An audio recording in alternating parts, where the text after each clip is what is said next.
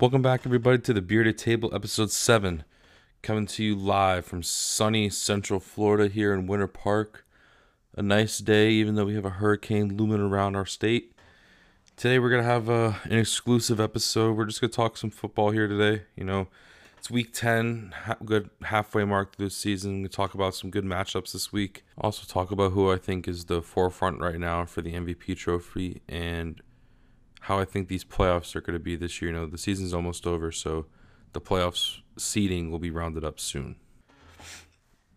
All right, let's get into it. I think uh, week ten, there's a lot of favorable favorable matchups for some people. Uh, one that really hits my radar is the Seahawks and Rams game. You know, the Seahawks have lost two of their last three. Uh, Russell Wilson's definitely in the conversation for MVP candidate this year. They have an offense that has so much potential you know, DK Metcalf and Tyler Lockett are amazing weapons for Russell Wilson to have. You know, Chris Carson's a great running back. But it's the defense, you know, it's the same problem the Cowboys have. The same problem a lot of NFL teams I've, I've noticed have had this year. You have a great offense, but if, if your defense just can't stop another team's offense, you, you're either having to put up more points or you're playing catch up. And I think Seattle's been playing catch up the past couple weeks. You know, when they played the Bills, that was was a rough game. You know, similar to the Chargers or excuse me, the Rams and Dolphins game. You know, the the Dolphins defense was all over the Rams at the beginning of the game. It's the same thing how the Bills off or defense Bills defense was with Seattle. Um, yeah, I think the Rams they they have a chance to really you know take Seattle out of it, kind of knock their momentum. I mean, the Rams were definitely looking for some retribution after that embarrassing loss to the Dolphins when they just couldn't get anything going on the offensive side of the ball. So I definitely think that is one of the key matchups of Week 10 just to see how Seattle is going to kind of move on from this and if they can get back on the track and string a couple wins together. Another big game I see is the uh, Chargers versus Dolphins. You know, the the Dolphins this year have really turned it around. I think, especially with Tom Brady leaving the AFC, you you have an opportunity for the new big dog, and obviously, Kansas City is that guy right now. You know, Pittsburgh is making some noise. Baltimore is up there. Tennessee, but you know, the Bills as well. But the Bills have been inconsistent. I think that's what leads the Dolphins to having opportunities if they can have a sound mind on defense and give a good defensive game week in and week out, and you have this young guy Tua who's ready to go and he's shown that he's ready.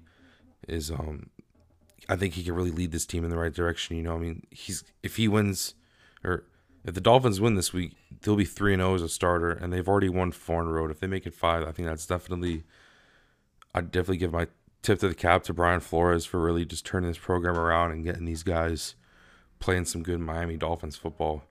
Uh, and the Chargers, you know, they, they have a great team. Justin Herbert has really, I think, taken the offensive rookie of the year conversation. You know, he's came into a team that wasn't really planning on using him. Was going to kind of learn behind Tyrod and just maybe wait a season or wait towards halfway through. But an injury happened. He had to step up, and when he did, you know, he rose to the occasion. And has done a great job.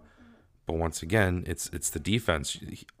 They've won one of their last six. They've blown so many twenty point leads. It's very Atlanta Falcon esque, and, and and it's not Herbert's fault. You know, I mean, he has a guy like Keenan Allen who is probably one of the best receivers in the game and his number one target. I mean, obviously you lose a guy like Austin Ekeler and it affects your run game, but you have you have uh, Justin Jackson as your backup and you have Joshua Kelley. These are two guys who can play the ball very well and they have the offense to compete, but once again, it's the defense. And I think if they can't slow down Tua in this Miami offense, the Chargers are looking at another loss this week. And speaking of retribution, let's talk about the Panthers versus the Tampa Bay Buccaneers. Man, man, man. You know, I, I did not expect that Tampa Bay Saints game to go the way it did. I mean, for Tampa to just perform so poorly, and even Tom Brady throwing a couple picks early on and just allowing the Saints to capitalize on such early chances, it it put them in such a hole. And kind of soiled Antonio Brown's debut, but you know that's that's another conversation. My my Pittsburgh Steeler friends know we uh we feel a certain way about Antonio Brown, but um this is this is definitely a big game for the Bucs. I think you know after losing a game the way they did to the Saints and with the way the NFC is looking, they need to kind of make a statement for themselves and the NFC to be, hey, you know, just because that happened last week, don't forget about us or don't count us out. And this Panthers team again is without Christian McCaffrey once again. He came back last week, put up a tremendous game, and the thing that kind of mind boggles me is the Panthers were very cautious with bringing back McCaffrey.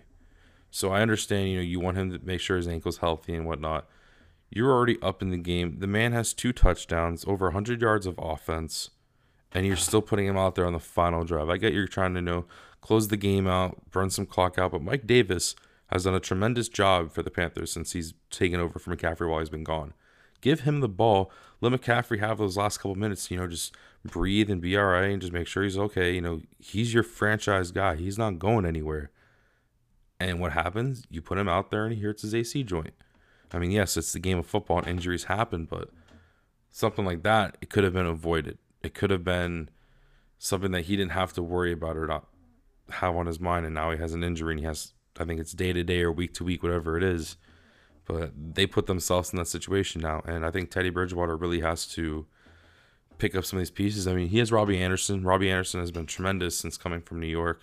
And I, like I said, Mike Davis has been tremendous as well since Christian McCaffrey's been gone. So Carolina's still able to hang in there. You know, they don't have Luke Kuechly anymore in their off or their defense, so that's definitely a, a big piece missing for them. So let's see how this Tampa Bay offense responds. I think you have Tom Brady, who's definitely I don't think he's ever had a defeat like that, just flat out beat down, especially that early and on prime time. So I definitely think Tom Brady is going to be uh, come into this game with a little sour taste in his mouth. I uh, I think Antonio Brown's ready to go too as well. You know, I think after a game like that, you put yourself in a situation where you're with Tom Brady and you're with a team that's definitely going to be in the playoffs in the NFC. You want to be the top guy again. So for him, his first game to end the way it did and see how the Saints just beat them around, I think he definitely wants to prove the haters wrong, if you will. So this Panthers Buccaneers game, I think, is to be a very, very good game. You know, this is probably the biggest game of the season, I'd say, for them, just in retrospect of their morale and just getting to the championship. Because, you know, it's it takes a lot to win an NFL championship. It's not just winning games, it's what goes on in the locker room and what's going on everybody out there. So this is definitely probably the biggest thing or biggest game the Buccaneers are going to have this year. And last but not least, in our Week 10 preview, we have some Pittsburgh Steelers versus the Cincinnati Bengals. Only reason why this game is on my list is as a Steeler fan, you know, I think it's no secret that sometimes the Steelers like to play down to competition, or if everybody on social media and TV saying, oh, this game is going to be a blowout, they don't got to worry about it. I mean, they beat Baltimore, and the conversations were already talking about how they're going 16 and 0 because the rest of their schedule is easy. Every team in the NFL is filled with professional football players. Yes, there are teams that are winless. Yes, there are teams that may not win every game, but these guys are professionals. They're there for a reason.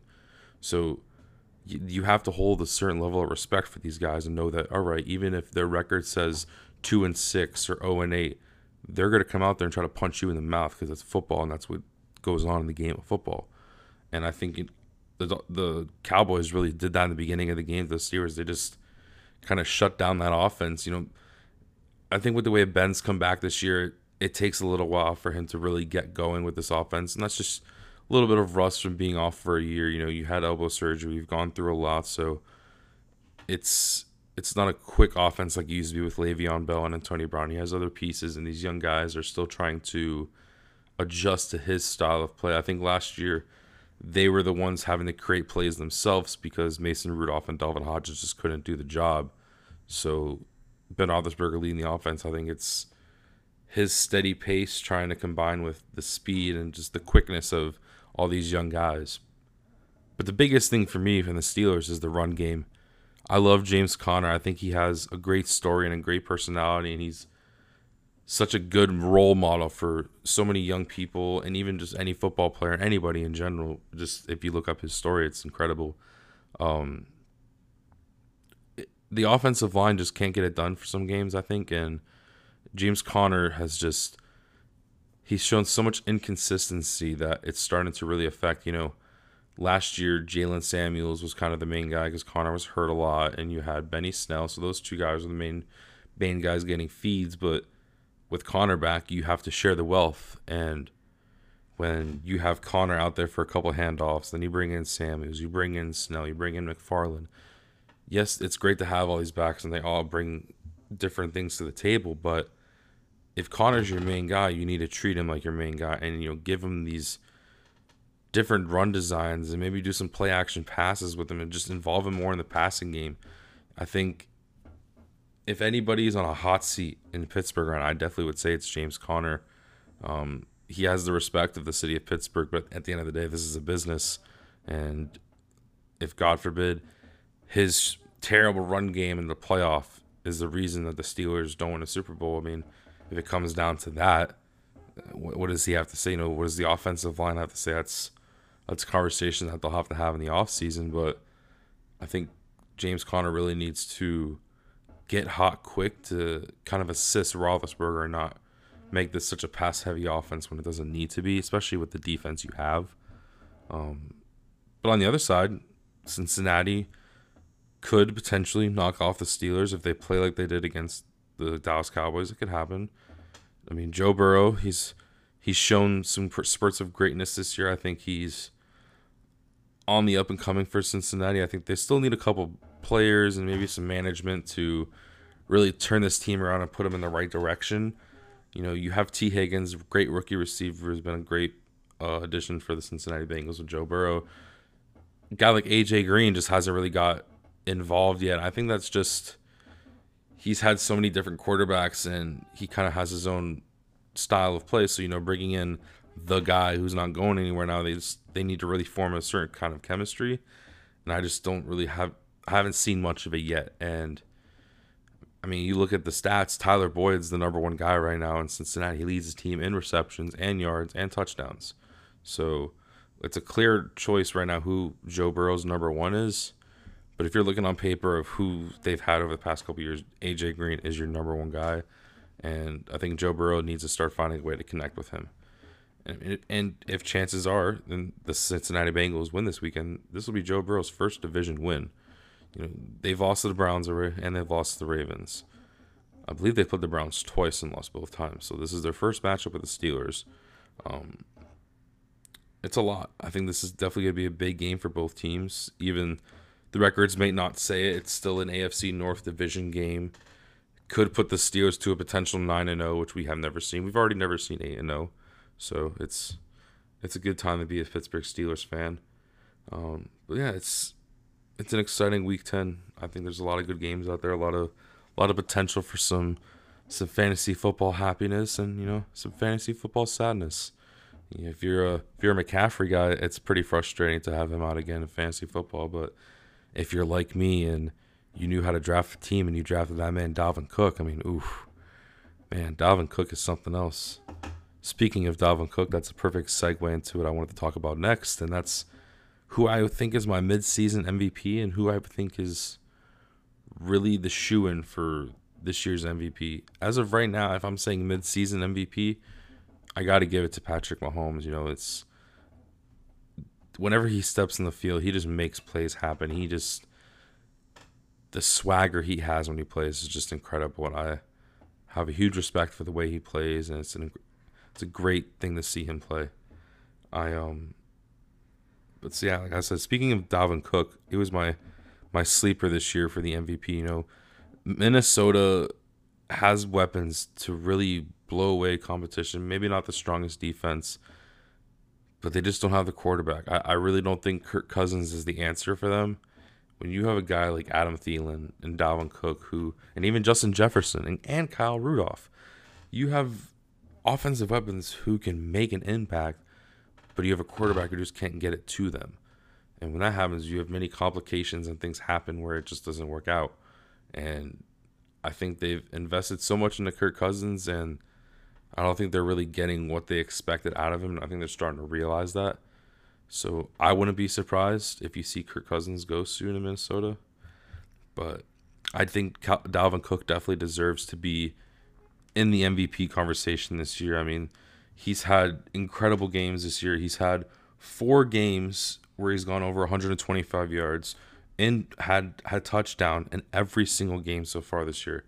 He's had three games with two touchdowns, one with three, and there's just no stopping him. He he runs through this offense, and he's a great receiving back too.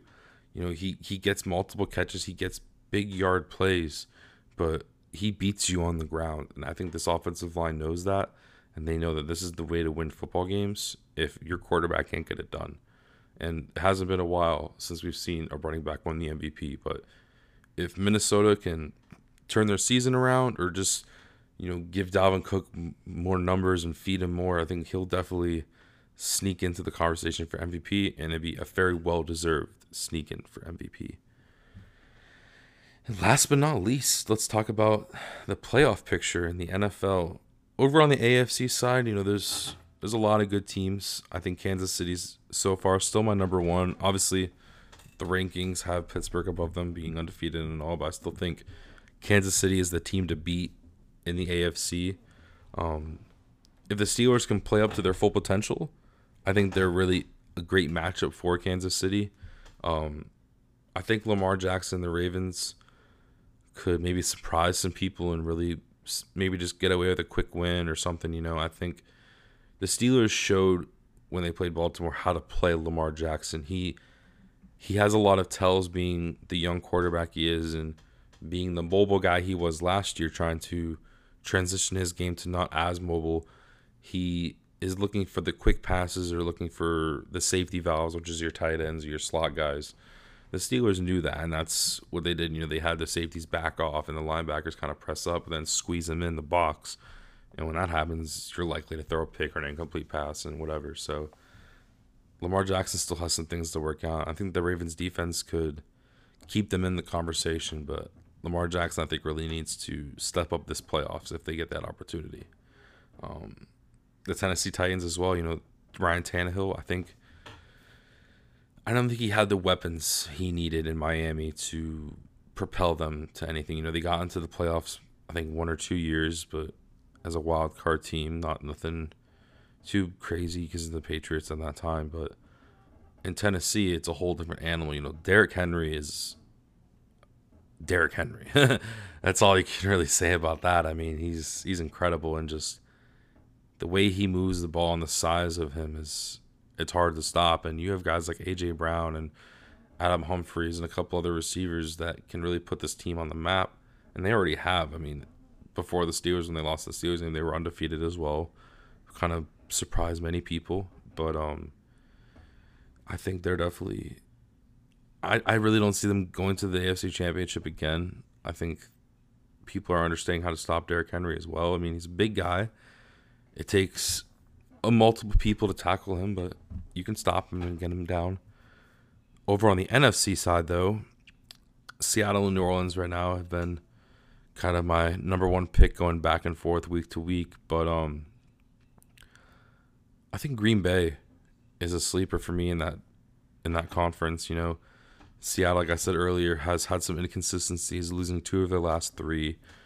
Aaron Rodgers is definitely on a mission this year to prove people wrong that he's not past his prime or getting up there in age and needs to hand the torch off to Jordan Love. But this is definitely a year for Aaron Rodgers to shut people up. And I think if Green Bay can string together some more wins and just feed the man that Davante Adams is, which is 10 catches a game and a casual 160 yards and two touchdowns. I mean, he, him and Aaron Rodgers, I, I definitely think Davante Adams is the best receiver that Aaron Rodgers has had. Not taking anything away from Greg Jennings or Jordy Nelson, but Davante Adams is the best weapon he's ever had. And to complement with Aaron Jones, I mean that that offense is firing all cylinders. And if their defense can just step up and you know play well, I think Green Bay is going to get a nice matchup with Tampa Bay most likely in the playoffs, and that'll be a great game to see. And you know, Tampa Bay, that's that's the other team in the NFC that's really you know stayed on my radar. And I think after the Saints game last week, they kind of faded out. So this is definitely, like I said, this is their week to put up or shut up. And I think if they really go out and just thrash the Panthers, then I, I throw them right back in the conversation as all right, they could be my pick. But if it takes a little bit and they, they look a little loose in the screws, I, I would start worrying in Tampa Bay just a little bit. Um, I just wanted to say one last thing before I sign off today. You know, this has been a great time doing the bearded table. I really appreciate everybody tuning in on the episodes, live chats. We're uh we're gonna keep pushing and making more episodes. With school, I'm in school right now, so it's kind of hard sometimes to keep up with the content while I have other classes and things. So when the new year rolls around, I'm gonna try to stay consistent with my content, but I'm hoping to focus a little more on school when the new year rolls around, just because I'll actually be back on campus in school and in the studio. So if you don't hear from the bearded table every now and then in 2021, don't be alarmed. I'm okay. from everybody at the bearded table, that's just me. I'd like to say thank you for coming today to join my NFL talk, and I will see you on episode 8 and the episodes further beyond. This is Jonathan from the Bearded Table, signing off.